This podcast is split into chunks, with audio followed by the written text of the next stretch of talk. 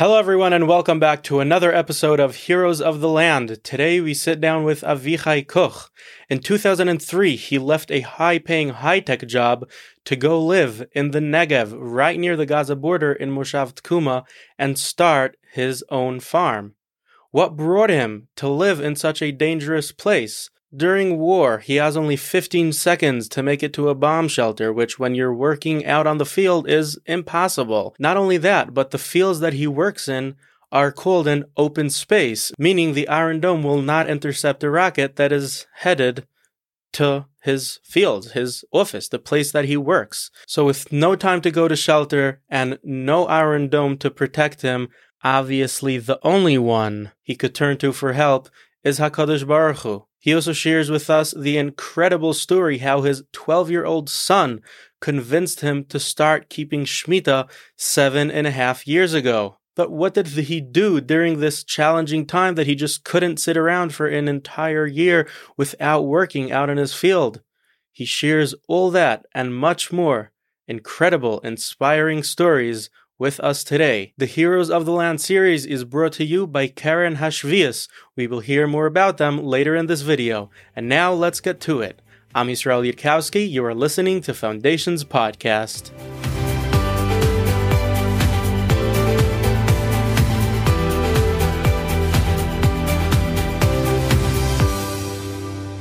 Before we uh, get to Shemitah, maybe just tell us about growing up, uh, you know, when you started uh, with farming, and a little bit about the place here and what you do.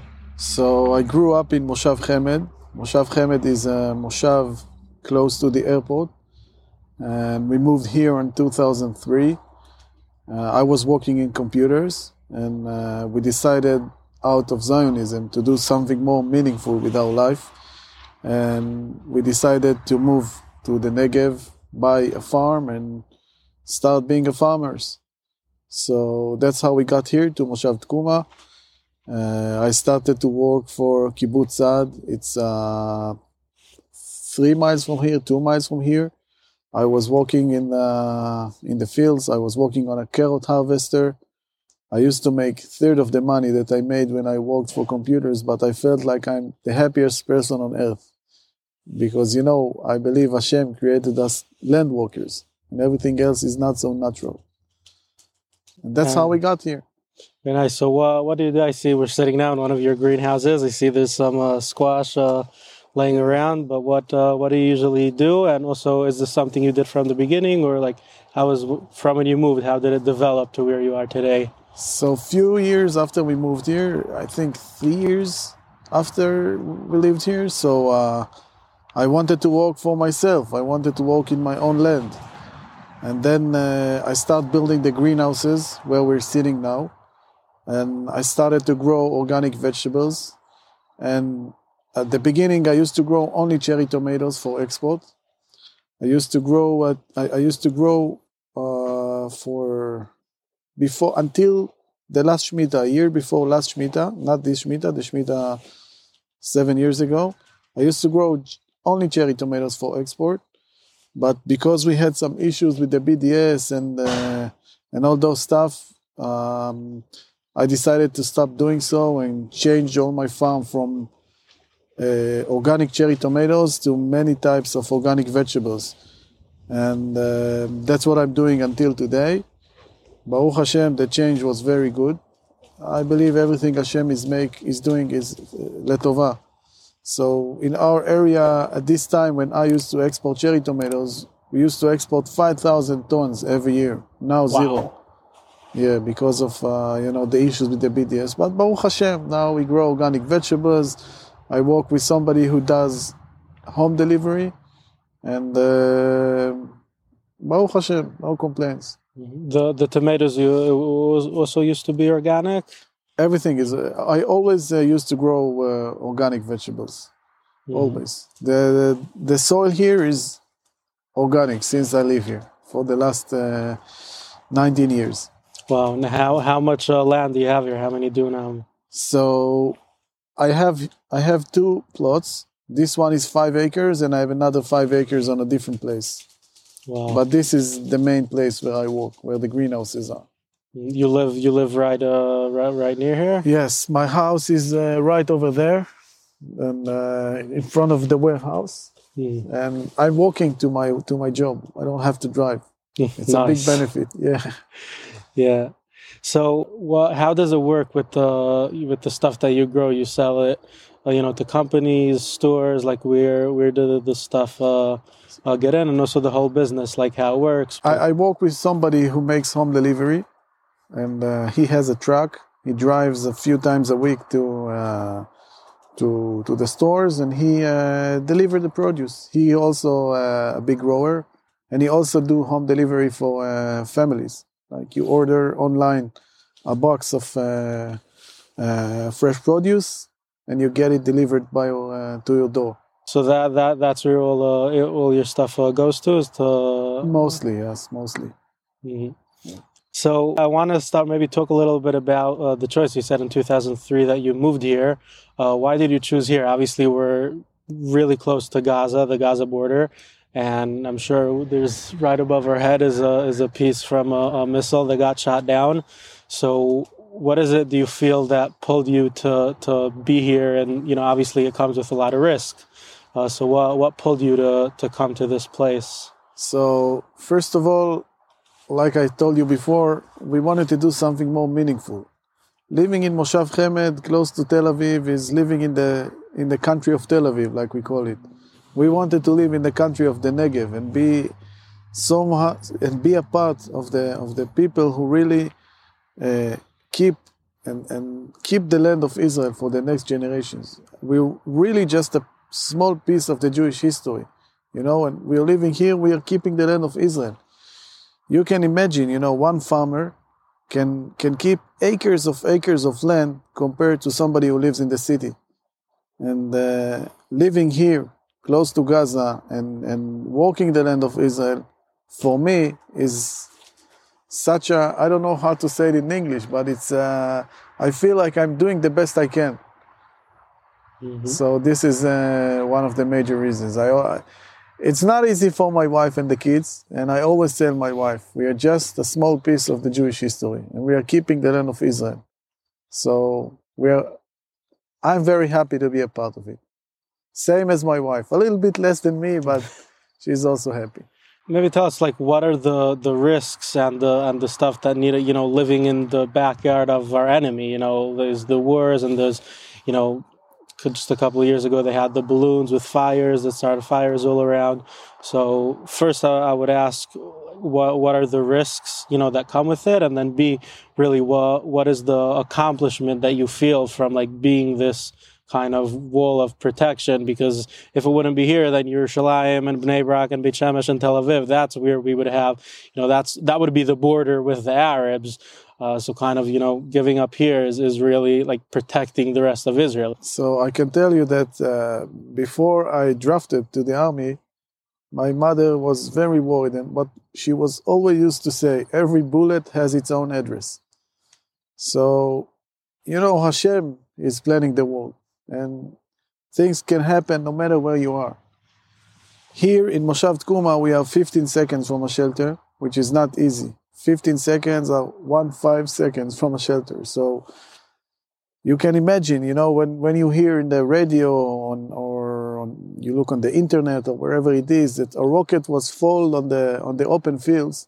So you have to understand that the open fields are the fields where we are the farmers, where we are walking. It's the, the our greenhouses, It's your our office. fields. Yeah, that's our office. It's here.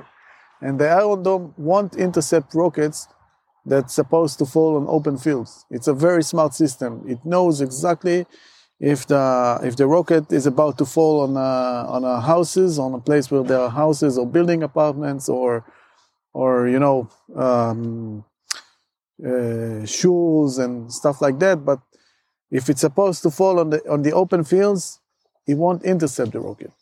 So the open fields are the places where we are now. So you could imagine that when you you walking in in the fields and all of a sudden you hear the Tseva Adom, the red alert siren, and you only have 15 seconds to run to a shelter. There's no way you can get to a shelter. So the only thing you can do is say Shema Israel and lie on the ground, put your hand in between your hand and and uh, pray for Hashem, you know. but it's I can tell you it's really it's really not so bad. I mean, it's not easy, and usually when there are wars, so I'm sending my wife and the kids to be with uh, with my in-laws, with my wife's parents in uh, Yerushalayim. Uh, Baruch Hashem. I don't want to complain. I don't have complaints. I mean, it's really, I, I really feel uh, that it's an accomplishment to live here and, and, and do what we are doing. I don't know how to describe it to you because I was born in Moshav. I, I, I always was very connected to the farming business.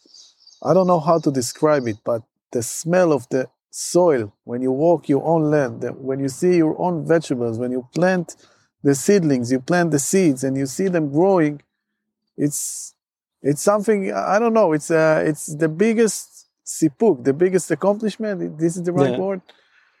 The, for a person, that's what I think. You know, even every regular person, when you walk, think of it. If you walk in your garden and you take care of your five plants of tomatoes and five plants of cucumbers, I, I think everybody is happy to do it. So if you do it on a big scale, then, then it's a it's a whole different story. Let's start talk a little bit about Shemitah. Uh, when was the first time you started keeping Shemitah? And more importantly, what, what brought you to keeping Shemitah? So this Shemitah is, uh, Baruch Hashem, is my second one. And the first one was seven years ago. It actually started from my son, my oldest son, which is now, uh, he's almost 20 years old. Now he's in the army. He's 19 and a half. Now he's in the army. And last Shemitah, it was few months before his bar mitzvah. And he came to me with a story, you know, those papers that they give for kids in shul. So one of them named Shalom La'am. And he came to me with a story and he shows me, Abba, look, there is a story. It was before last Shemitah, a few months before last Shemitah says, looks, there is a story about a farmer who lives in the Arava region and he was not religious at all.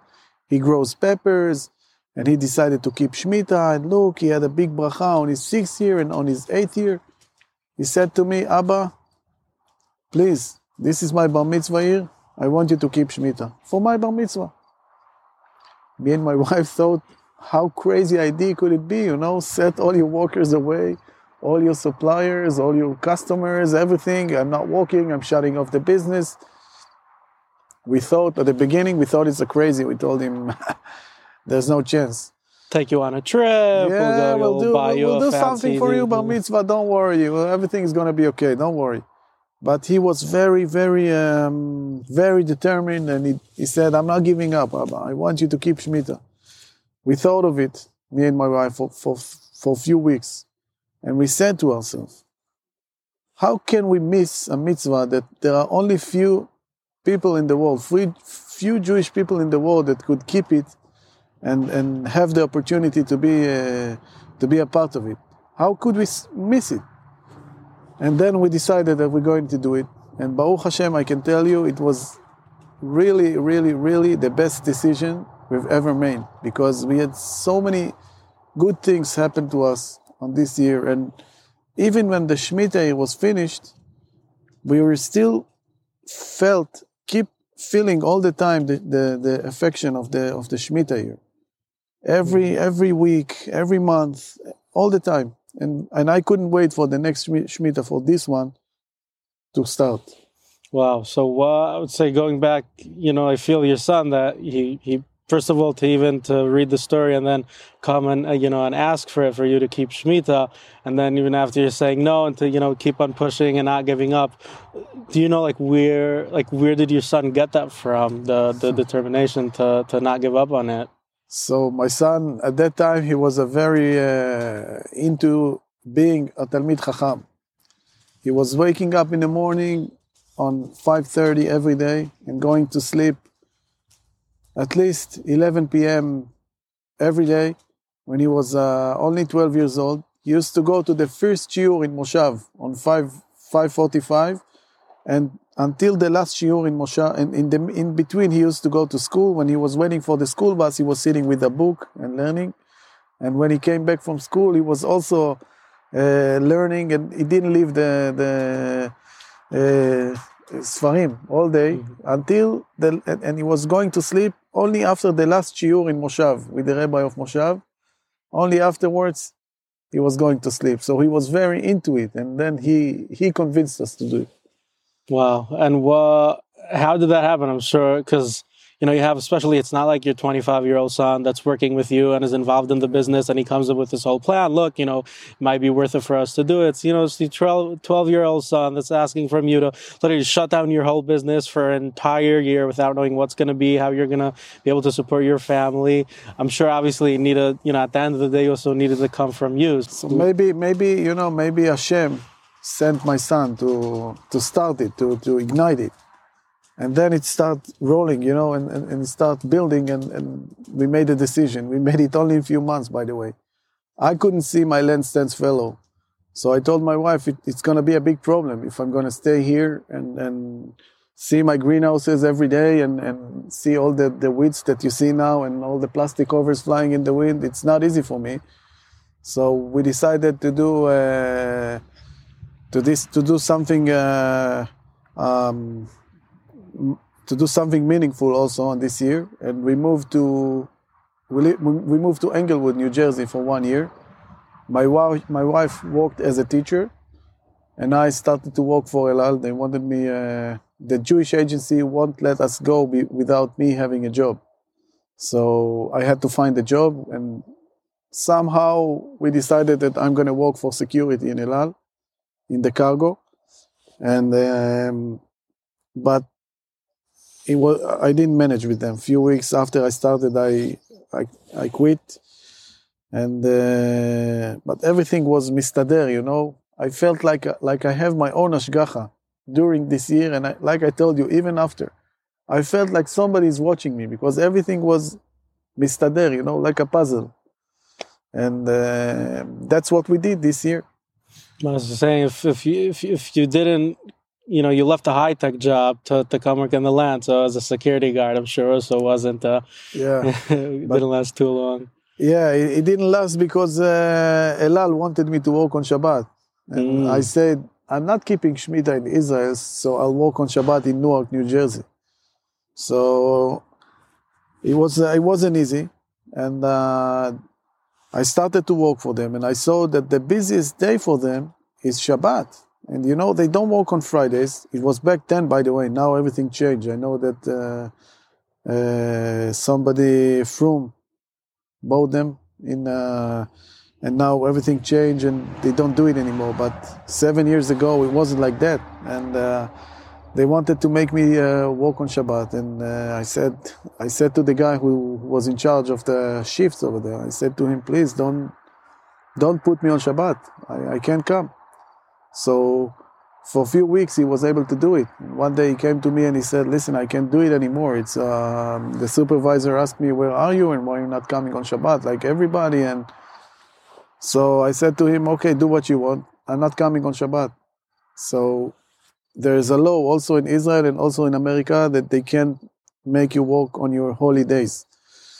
And um, so they start build me a case, you know, like like make me uh, things that I'm not professional. Uh, so after I realized that, I went with the flow. And I said, fine, okay. One day the supervisor called me to his office and he said, listen, you're not professional. You don't do your job. It's a security. You can't work with us. I said, fine. What should I do? He said, you have to go and meet with the guy who's in charge of all the security stations of Elal all over the world and he'll tell you what's gonna what's gonna happen with you. I said, fine. Are we doing Skype conference? Are we making a phone call? He said, no. You're gonna go tomorrow. It was Wednesday. He said, tomorrow 1 p.m. in the in the afternoon, you're gonna go on the plane. You're gonna land in Israel 5 a.m. in the morning. 11 a.m. You're gonna meet with the guy, and then midnight you're taking the flight back here. I said, Can I stay for the weekend with my family? Some he said, No, no, no, no. You can't come here. I said, Okay, I don't want to fight with you. I'll do what you want. I landed in Israel. I, I came into the guy's office. He was calling me, and uh, there was another lady from the human resource there. And they said me, You know why you're here? I said, Of course I know, because I don't want to work on Shabbat. Then they said, No, no, no, it's not because of that. You're not professional. You're not this. You're not that. What do you have to say about it? I said, Listen, I came to do the best I can, but I can't work on Shabbat. And uh, if I'm not professional and I'm not good for you, then you can fire me now. It's okay. Then the guy tells me, How do you speak? You, know, how, how can you talk like that? You have a family, you have a contract, you have a house in Englewood, you, your wife has, a, has to work in school. What are you going to do? How are you going to provide your family? I told him, Don't worry. If I'm not professional, you can fire me right now. And I'm smiling and everything. I felt like everything is okay. I wasn't worried at all. And he told me, okay, if this is the way you're talking, you're fired. In two weeks from today, El Al is going to, El Al is, um, the, the security in El Al is under the Ministry of Foreign Affairs. So you're going to be called for a hearing in the Israeli consulate in Manhattan. And then two weeks after, you'll be fired. And in the meantime, you can't work for us.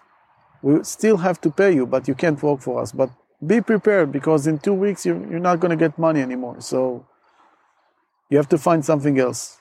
I said, okay, have a great day. I left the office. I went to visit my family. I came to see the farm, my friends, everything. And on midnight, I took the plane back home. I landed in Newark. I drove to my house in Englewood, and it was uh, around 7, 8, 8 a.m. in the morning. And then I'm getting a phone call from Keren Ashvis. They called me, they say, Hi, how are you? We heard that you're here in America for the year. What do you do these days? Are you available? We're looking for somebody to help us to raise money for the Israeli farmers. Are you available to work? I said, right now, I exactly now I'm available. I just got fired. Yeah. yeah. so everybody was happy. They took me to work with them. I, I, they took me all over the, the Jewish communities in mainly in the Northeast, and I met so many people, and I felt the love of the people in, in America to the farmers in Israel and to the mitzvah of Shemitah, and it was such an amazing experience for me and for my family.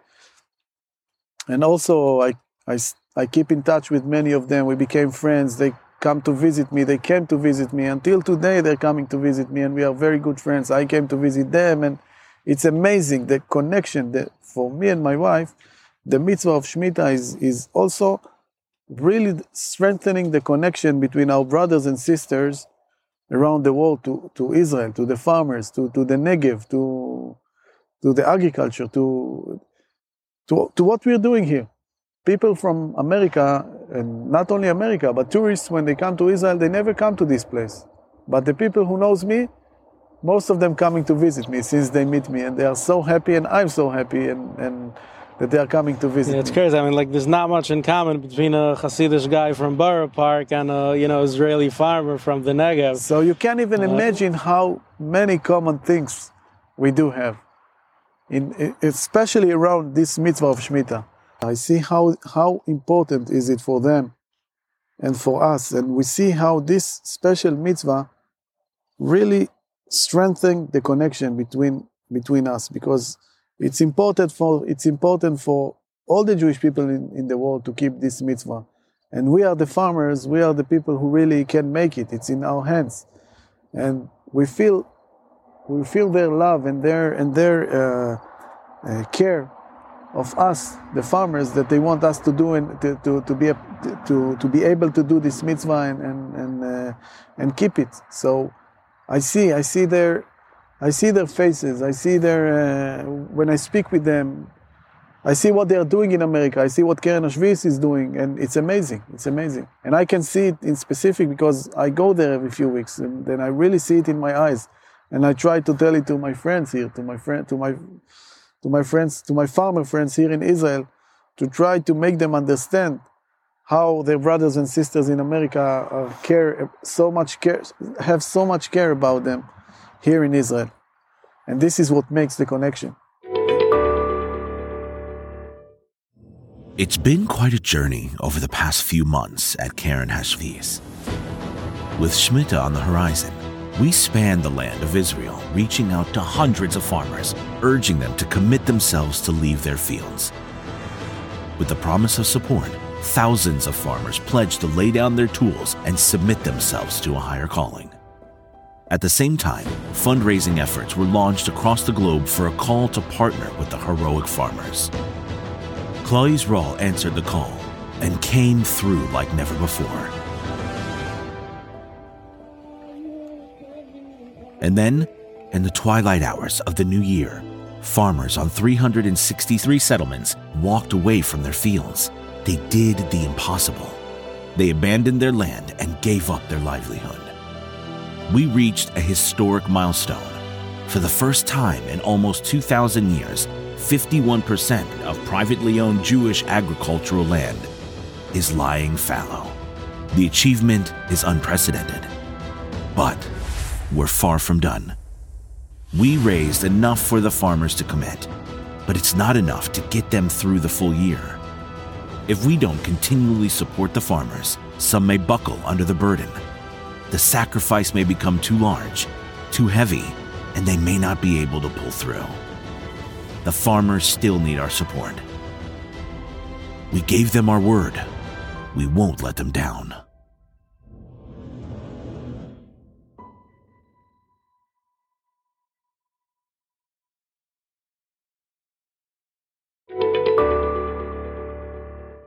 the end of the story with El was that uh, they still they, they didn't even call me for, for the hearing for I think about four or five months.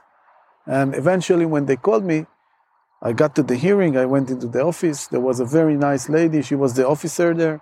I saw my supervisor from Newark Station sitting there, and he was like, you know, very happy waiting for her to, you know, to fire me and throw me all down the stairs. But she called me inside into the office and she said, I heard your supervisor. What do you have to say about what happened? So I told her, listen, I came to America for shlichut. I didn't come to America for staying and living here for all of my life, like all the young kids that work for El Al. And I'm going around the communities here, the shuls, the schools, every place I can to tell them about the Negev, to tell them about the Shemitah, to tell them about the, the, the how is it living close to Gaza. And you know, the, the lady was start, you know, she, she was like this. She was looking at me and she said, Wow, it's amazing. She said, Not only that I'm not going to fire you, I'm gonna keep you keep your job until the day that you want, and I even find you a find you a different job. Don't worry, don't worry. She called her assistant, somebody named Yotam. She said, Yotam, take his phone number I want you to be in touch with him every week. Make sure everything okay with him. We still have we, we're gonna pay him uh, his salary. We're gonna make sure everything is uh, works out for him. We're gonna keep paying for the health insurance, everything, and I, I want to find him a different job. My supervisor was start changing color. You know what's going on here? That wasn't the, the original plan. Finally, it ended up that on the day when I got back home, when the kids Uh, uh, when, when everything was ready to go home. So I met my supervisor and his wife on the plane. I told him, "Hi, how are you?" But that's it. When I when I got home, I called my friends that still working, used to work back then in a, for El Al in Newark Station, and I asked them, "What happened? What did he do on the plane?" They said he got fired. So you see how everything is, it's just one one small story, but I had so many stories during this this year of where I felt the hashgacha keeping me and my wife and my kids that like I told you before, I couldn't wait for this year to come, for this Shemitah year to come. Oh, that's that's really it's really incredible to see how you know everything worked out. The that you were there with the you know they're supposed to fire you and they didn't. Just so it is on side point, it's like so sad to see that you know they still like you know needed convince people about working on Shabbos and to not work on Shabbos and them needed to find. But it's really amazing how like everything worked out with Karen Ashvias and then I ended up working out even with El Al till you came back. Uh, it's really, really uh, amazing. And was there also anything, the last Shemitah or this Shemitah, that involved uh, the farm itself, that, you know, miracles or, or stuff that, uh, you know, similar things like, like the El Al story, but that have to do like actual with the farm? So I can tell you another one story. I had many, but I can tell you another one that when Shemitah year was finished, so my field looked like this, like you can see now, with all the weeds, all the plastic covers flying in the wind. And I was walking like two weeks before Rosh Hashanah, going in my farm and thinking for my to myself, what am I going to do? How am I going to get back to work? You know, Baruch Hashem, Keren Hashviis helped me to stay with my head above the water, like they help all the other farmers in the country. And Baruch Hashem that we have them. But I had no money. I had no money to, you know, to fix everything and, you know, pay. You, you almost have to start the business from the beginning. And I said, what am I going to do? How am I going to do it? And I, I couldn't fall asleep for, for, for like few days, you know, and then I was thinking and thinking, what am I going to do? A week before Rosh Hashanah, I'm getting a phone call from somebody who used to be one of my customers before Shemitah was started. And he calls me and he says, What's going on with you? I heard that you're getting back to work. Do you have uh, specific plans? What are you going to do? What are you going to grow? So I told him, I'll tell you the truth. I really don't know. I want to get back to work, but I really don't know how am I going to do it. And he said, Hold on, I have an offer for you. He said, I'm expanding my business now and I need more pro- produce. I don't have enough greenhouses and fields and I want you your greenhouses. I want I want you to grow for me. I'm going to give you a list of organic vegetables that I need. Every week I'll give you the volume of each type of crop and I want you to grow for me. I'm going to pay for all the expenses. I'm going to fix the greenhouses. I'm going to pay for the workers, for the seeds, for every, for the plants, everything. I just want you to grow. You have the experience, you know how, what to do and everything. And I want to put my brother with you. My brother walks with me. I want, I want to put my brother with you to walk with you together, and you're going to teach him how to grow organic vegetables. I said, fine. What's the chances that thing, something like that could happen to you? You're getting back to work. Somebody is going to pay you even more that I used to make before when I when I used to work for myself because this guy he's doing home delivery, so he he makes more money than the usual farmers. So what the chances that this guy would be able to pay me more, fix the greenhouses, clean everything, put everything back to work, and I'm and I can't lose money because he's paying for yeah, it. He's paying Yeah. for everything. I told Hashem, thank you so much. This is that, was such a big miracle. We that's what we did. His brother started to work with me, and three years after he worked with me, he bought his own farm in Moshav Yated. It's about uh, 50 kilometers from here, 30 minutes drive. And um, within the years, he built his own greenhouses, uh, his own warehouse, and everything. And I, I, I asked him two years ago. I asked him, Avi, why are you keep walking with me? You have your own greenhouses, you have your own fields. Why do you need me? He said, In your farm, I have bracha that I couldn't find anywhere else. I'm not living. So the butternut squash that you see here was actually harvested few weeks before this Shemitah. And these are some of the leftovers. We're still walking until we worked until last Shemitah. And uh, Bezrat Hashem, I hope that uh, he would like to get back to work with me after Shemitah. We'll see what Hashem plans for me. Amazing. Yeah, it sounds like till now, uh, you know, Hashem's taking care of you. Absolutely, 100%. He's taking care of all of us. So how how do you feel in this year? You said last Shemitah you you flew to America for a year. What uh what are you doing uh, to fill in the time this Shemitah? So, first of all, I do uh, temporary jobs because I have to provide my family. And uh, my son is in the army. And I also help Keren Hashviis. Uh, sometimes I every, every few weeks I fly to America, also to New York area, and I I'm going in schools and schools, and I do what I used to do last last Shemitah, but every once in few weeks. And Baruch Hashem, I'm happy. That's amazing. And is there the uh, other farmers in this moshav here and the moshavim around in this area? Uh, there's a lot of them that also keep Shemitah. Uh, in this moshav, there are uh, another few farmers who keep Shemitah. Most of the farmers in Israel are doing heter mechira, but according to Keren Hashviis data, I, I think that 51% of the land in Israel is keeping Shemitah this, this Shemitah, and it's a big achievement because last Shemitah it was only 23 or 24%. So it's really going up.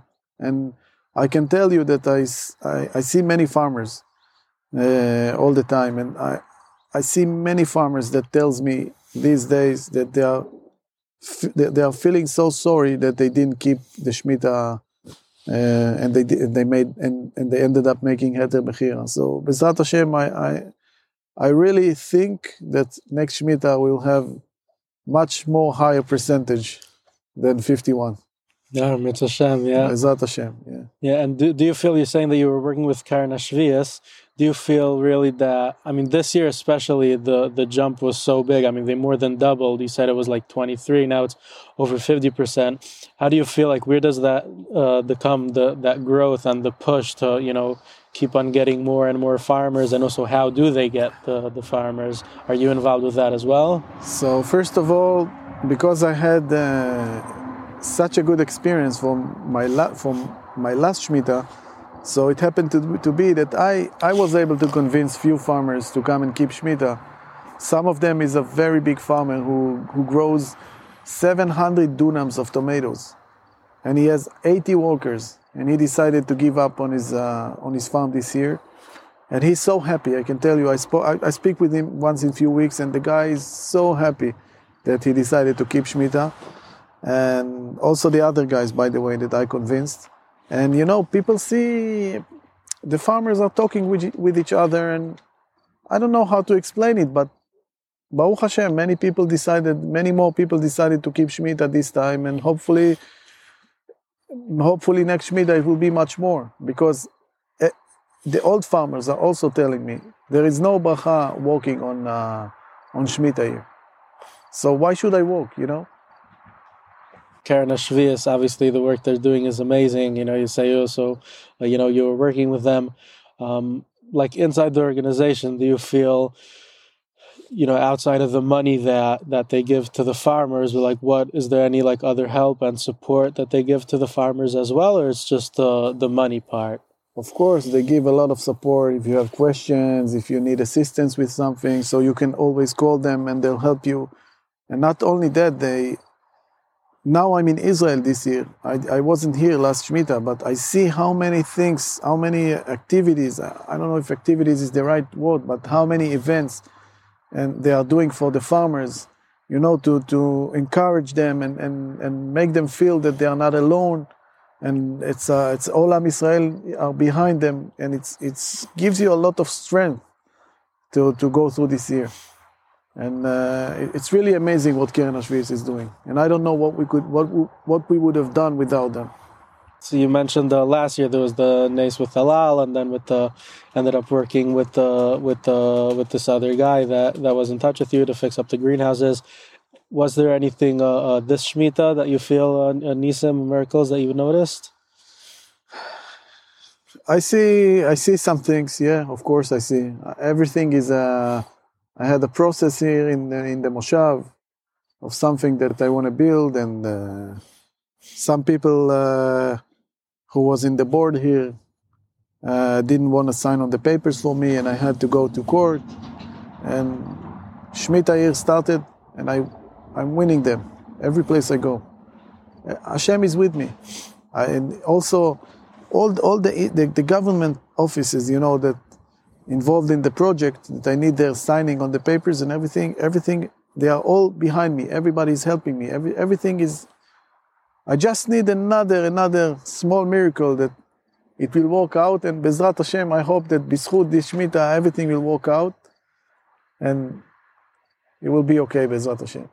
But I really feel the Ashgacha. I'm, I'm telling. I don't know how to explain it, but you feel that Hashem is watching you. You feel that whatever you do, everything is mistadir you always have food on the table and everything you need for the kids and Baruch Hashem. Keeping Shemitah, does it also affect uh, you know your relationship with Hashem and Torah and mitzvos the rest of the of the six years as well, or is just you know during Shemitah is you know that's when you feel it? It it affected me all for, I think for life because we as a farmers we have to be people who has a belief you know because when it's hot, you harvest more. When it's cold, you harvest less. You never know if you're going to have a heat wave or storm or, or frost or whatever it is. You always depend on Hashem. And the Shemitah also comes to, to give you the, the, the proof, the last proof that It doesn't matter what you do. Hashem has his own plans. You have to do the best you can. But at some point, you have to let go, you know? If Hashem wants you to keep Shemitah, you're keeping Shemitah, you let go, and Bezrat Hashem, everything is going to be mistader, everything is going to be okay. And this is how it goes. It's, uh, you're always running, you know, people ask me when I was in America, they ask me how much money you lose, what's the annual revenue, what's going on. They, they asking about numbers. Then I told them, listen, for me, keeping Shemitah is an investment. When you, uh, you, can, you can think about it. If you have a business, okay? You want to you want to you want to expand the business, right? So you have to buy more machines, you have to bring more workers, you have to put money in the business, right? So I'm keeping Shemitah for my business. I'm investing in Shemitah. Except from the other money investment, I'm investing in my Shemitah, which is the best investment. And keeping Shemitah is giving me the Ashgacha and the Emunah and, and the, the success of the business in the future. If you would have the opportunity, you said you already spoke and uh, you know convinced farmers to keep Shemitah. Well, what would you tell a farmer and you know about to try to convince him uh, uh, to keep Shemitah? First of all, I would tell him that uh, it's a once in a seven year opportunity for very few Jewish people in the world. So he should do it. And second of all, I'm telling him that he would never be regretful keeping this mitzvah. And uh, he will understand it. If you would mm-hmm. never regret for doing something, it means it was very successful. So we have talkings, you know, we speak, but these are the two main things that uh, mm-hmm very important yeah because obviously i mean it's it's telling someone to give up on his whole business and you still i'm sure there's you know there's rent and insurance and, and different stuff like you still have expenses but no income and... yeah first of all uh, the farmer has to understand that he has Keren Hashviis behind him to help him with whatever they can and uh, after after that when when the, when the farmer understands that he can go through the year with it, with his head above the water he's not going to make money for sure but he will still keep the head above water. So from now, from from that point, he could think about, you know, uh, he could be really thinking about how we can do it and uh, and really go into it and do, and do it and you know, like it has to be. About Shemitah, um, what, how would you explain what you gain to someone who doesn't keep Shemitah? Um, you know, anyone in the world, so you know, like me and anyone who doesn't have a farm kind of what do you gain from keeping Shemitah that you feel that you could only gain from keeping Shemitah? The simplest way to say is, is like, like I said before, is investing in my business, in my life, in my emuna.